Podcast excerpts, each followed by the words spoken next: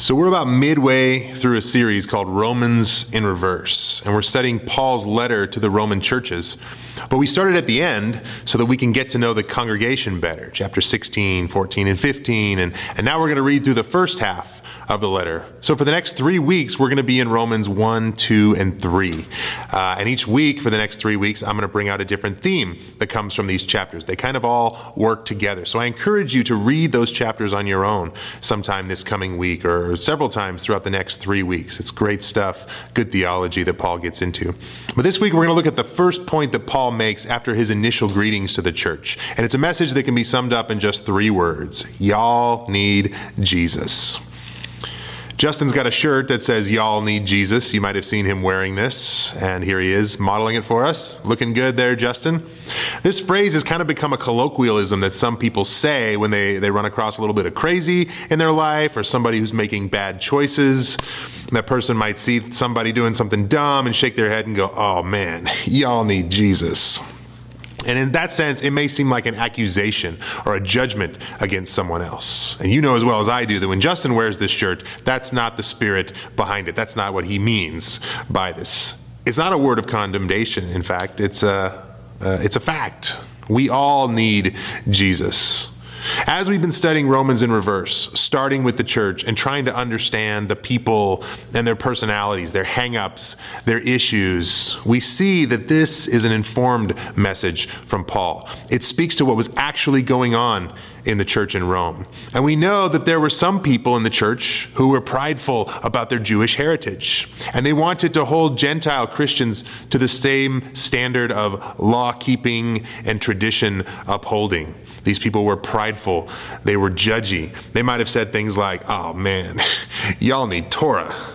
Y'all need kosher. Oh, you guys, let me tell you, y'all need circumcision. So, right at the beginning of Paul's letter, he kind of sets a trap for those people who are prideful, thinking that their faithfulness to God and then their obedience to God is the thing that leads them to salvation and right standing in the eyes of God. This trap that he sets kind of reminds me of some of the word tricks that we used to play on each other as kids. We used to ask each other these trick questions. Like you'd lead someone to a certain answer to a question, but it was a trick question. So when they gave the wrong answer, you could pounce on them and you could say, ha ha, no, that's the wrong answer. I asked you guys to share some of these trick questions with me this week, and here are some of the responses I got.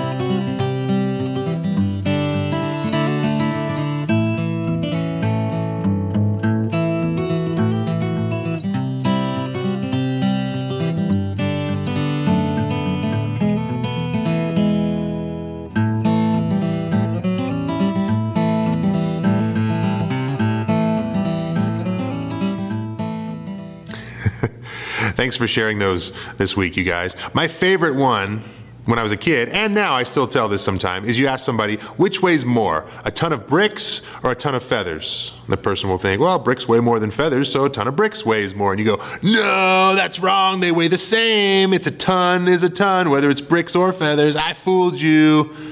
Here's how Paul sets the trap for the Romans. He lures them in by emphasizing the waywardness of the Gentile. The description that he gives here is of the classic wrongdoer. This is a description that uh, would have really offended a devout Jewish person in Paul's day. It would get them really fired up as they read this, going like, yeah, yeah, that's right. Oh man, does that person need Jesus?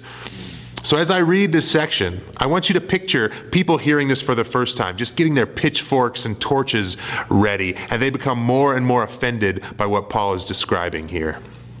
This is Romans 1 18 through 32. But God shows his anger from heaven against all sinful, wicked people who suppress the truth by their wickedness. They know the truth about God because he has made it obvious to them. For ever since the world was created, people have seen the earth and sky. Through everything God made, they can clearly see his invisible qualities, his eternal power, and divine nature. So they have no excuse for not knowing God. Yes, they knew God, but they wouldn't worship him as God or even give him thanks. And they began to think up foolish ideas of what God was like. As a result, their minds became dark and confused. Claiming to be wise, they instead became utter fools. And instead of worshiping the glorious, ever living God, they worshiped idols made to look like mere people and birds and animals and reptiles. So God abandoned them to do whatever shameful things their hearts desired. And as a result, they did vile and degrading things with each other's bodies. They traded the truth about God for a lie. So they worshiped and served the things God created instead of the Creator Himself, who is worthy of eternal praise. Amen. That is why God abandoned them to their shameful desires. Even the women turned against the natural way to have sex and instead indulged in sex with each other. And the men, instead of having normal sexual relations with women, burned with lust for each other. Men did shameful things with other men. And as a result of this sin, they suffered within themselves the penalty they deserved. Since they thought it foolish to acknowledge God, he abandoned them to their foolish thinking and let them do things that should never be done. Their lives became full of every kind of wickedness sin, greed, hate, envy, murder, quarreling, deception, malicious behavior, and gossip. They are backstabbers, haters of God, insolent, proud, and boastful. They invent new ways of sinning and they disobey their parents. They refuse to understand, break their promises, they're heartless and have no mercy. They know God's justice requires that those who do these things deserve to die, yet they do them anyway. Worse yet, they encourage others to do them too. So these people are really, really fired up at this point. And then you get to chapter 2 where Paul hits them with the big reveal. Aha! But guess what? You do this too. And you even have knowledge of God, and you still don't keep his law. You're guilty of having a stubborn, unrepentant heart. You do the very stuff you instruct others not to do. You may have outward signs of being faithful to God, but you aren't. And so it turns out you're not immune to it at all. You all need Jesus. Paul might have learned this setting the trap method from the history of the life of King David. You remember after David killed Uriah and stole his wife, Nathan the prophet comes to David and gets him all fired up, telling him this story. There were two men in a certain town, one rich, the other poor. The rich man had a very large number of sheep and cattle, but the poor man had nothing except one little ewe lamb that he had bought.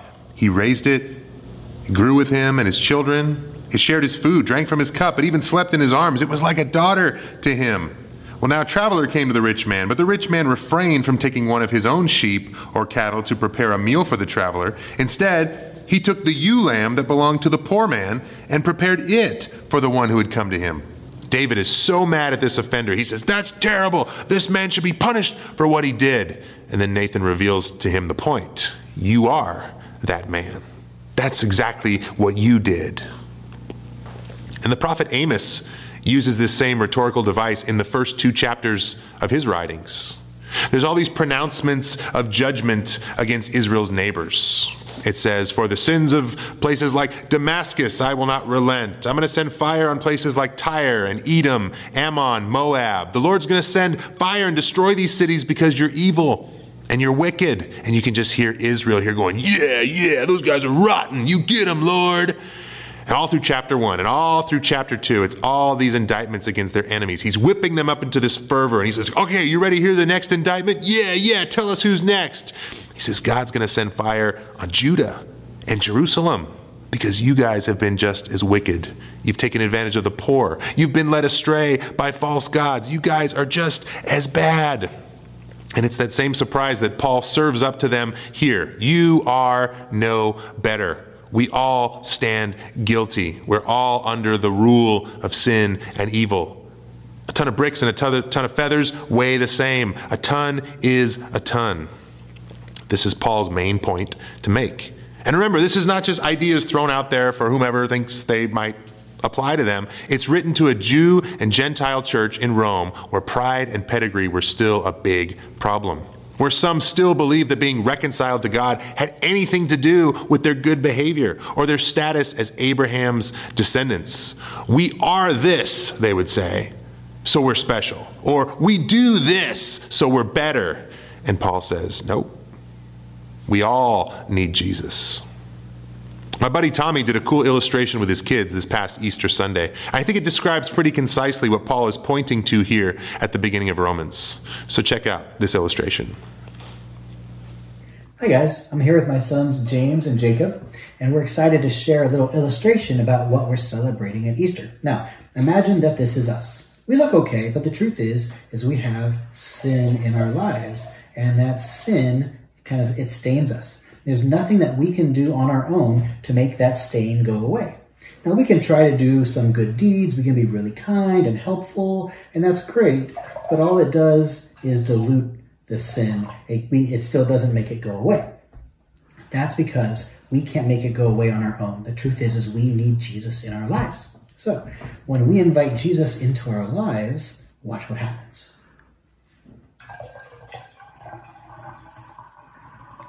Whoa. Only Jesus has the power to make us clean again. And it's not just a one time thing. Uh, this is an ongoing power of Jesus in our lives, is that even in the future when we mess up,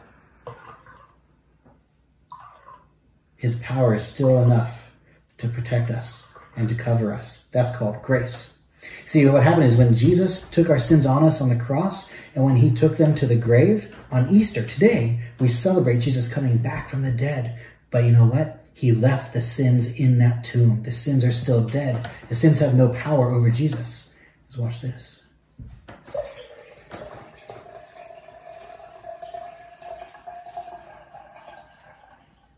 Whoa. Isn't that cool? Yeah. Sin has no power over Jesus. And when we have Jesus in our lives, it has no power over us either. And that's what we're celebrating today on Easter.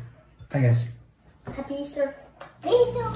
Paul is reminding the church we all need Jesus. It wasn't just Gentiles who have marks on their records, it's Jews as well. It's everyone. We're all in the same boat here. Lately, we've all experienced what it's like to be in the same boat with the coronavirus disrupting our world and impacting so many people. I don't know about you, but when I read about world leaders and celebrities and millionaires all sheltering in place just like me, or even getting sick with COVID 19, it's pretty sobering.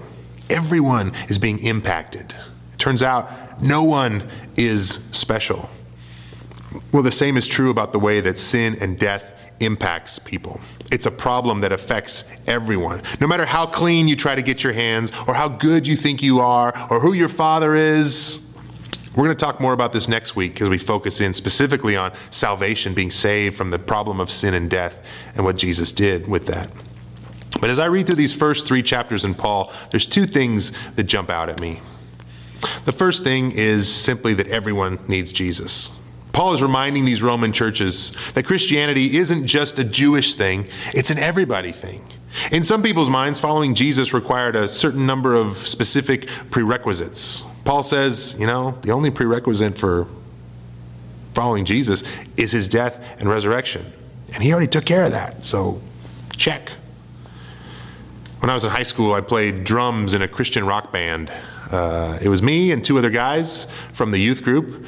We wrote our own Jesus songs and we would play concerts in people's front yards and stuff like that. Well, we booked our first big show at an actual club, had big stage and lights and this big loud sound system. So we were excited. We made flyers to pass out to people. I took my stack of flyers and gave them to pretty much everybody in the youth group, some adults from church. And then I took my stack of flyers to school, and I didn't quite give out as many.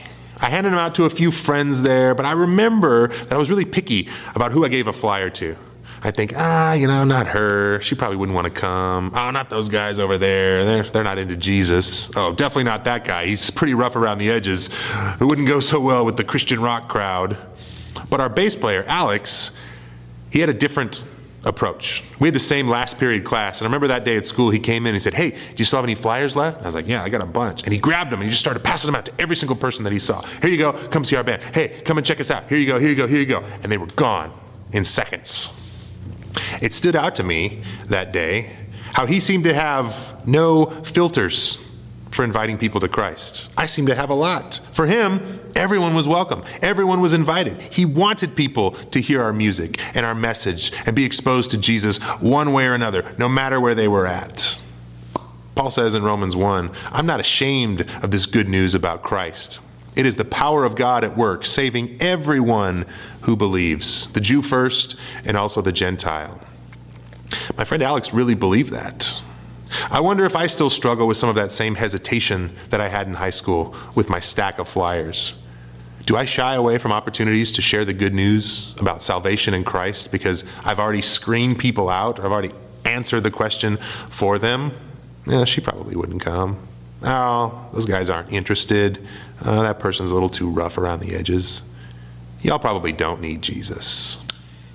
If so, then that's the kind of thing Paul is speaking to here. The good news and the resurrection of Jesus is good news for Jews and Gentiles, for saints and for sinners, for the shy and the bold, the young and the old, world leaders, celebrities, millionaires, from the ragged to the richest, from the weak to the strong. I'm not worthy to be here, but praise God, I belong. And that leads me to the second thing that jumps out in these first chapters. And it's simply that Christians have a need for humility. We need to change our y'all need Jesus to a we all need Jesus. I think Paul sets the trap in chapter 1 to help Christians avoid an even bigger trap that of becoming conceited, prideful, and even judgmental in our faith in Christ. Paul touches on this issue throughout the letter, making us realize that this was and can still be a major temptation that Jesus' followers need to avoid.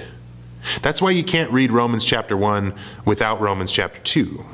These all first three chapters all work together. If you stop at the end of Romans 1, then you could be left feeling the way Paul's audience might have felt when he read the description of sinful humanity. Yeah, those sinners sure need Jesus. If we do that, we miss the point the point that we all need Jesus.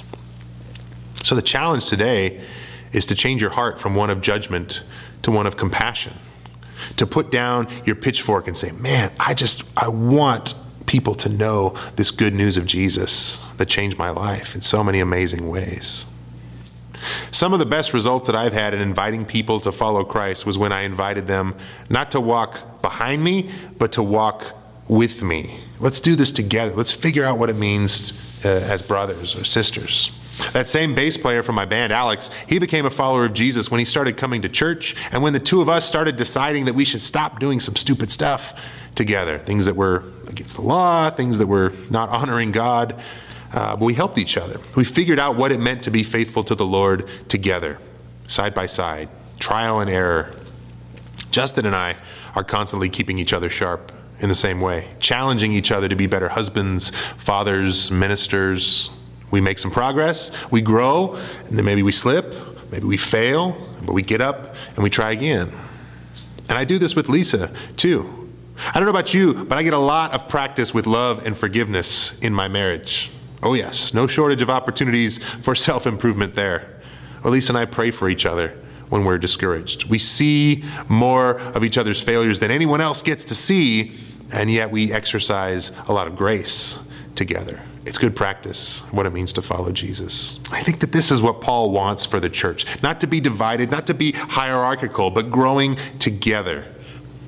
For everyone sinned, we all fall short of God's glorious standard, yet God, in His grace, makes freely makes us right in his sight. He did this through Christ Jesus when he freed us from the penalty of our sins. For God presented Jesus as the sacrifice for sin. People are made right with God when they believe that Jesus sacrificed his life, shedding his blood. I hope we can live in a way that reflects this belief. I want to end this morning by having you spend some time praying about this. Whether you're with people there in your, your house or whether you're by yourself, just spend some time asking the Lord to soften your heart for people that you might have a judgmental attitude toward. I want you to celebrate the joy of knowing Christ and pray for others to come to know that joy as well. You might remember a while back I gave you some cards that uh, had an invitation on them, inviting you to find someone who's different from you, somebody that maybe you're standoffish with, and invite them to share a meal together. Well, given our current circumstances, that probably isn't going to happen anytime soon. But I made a quarantine edition of the You're Invited card. Uh, however, you do it, I want to encourage you this week to take a step towards someone you've been avoiding or someone you've been distant from. Because the good news of Jesus Christ closes distances. It makes neighbors out of acquaintances, and it makes family out of enemies. So, right now, as we close out, spend a few minutes in your home praying about that. Hope to see you guys again soon. I hope you have a great week.